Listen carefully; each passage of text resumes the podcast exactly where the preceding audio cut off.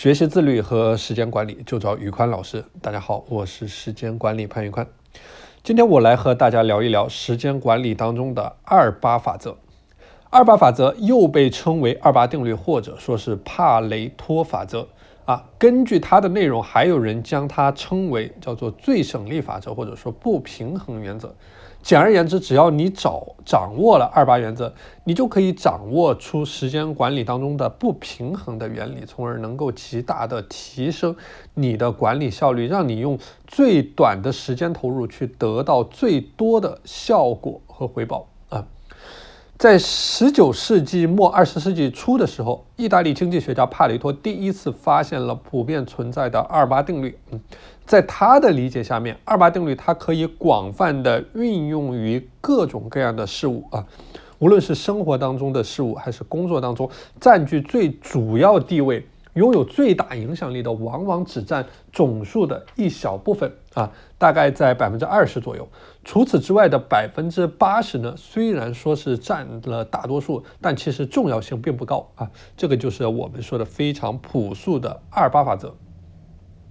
二八法则呢，揭示了我们在时间管理当中的一个秘诀，就是当你选择将更多的精力放在最重要的百分之二十的事件上面呢，你就有更少的精力去处理那不重要的百分之八十，你的效率就会得到提升，相对时间得到延长。啊，但是大部分人他都做不到这一点，他总是会将自己的时间平均的分配在所有的事物上面，用百分之八十的时间去处理那些并不重要的事物，这就造成了一个巨大的浪费啊！这个也是为什么很多人效率并不高的原因。我举个例子，如果一家公司的产品啊，其主要客户只能是从人群当中的百分之二十去筛选啊，他们往往就会针对这百分之二十的人群去投入更多的精力去做营销啊，因为这百分之二十的客户可能给他带来百分之八十的收益。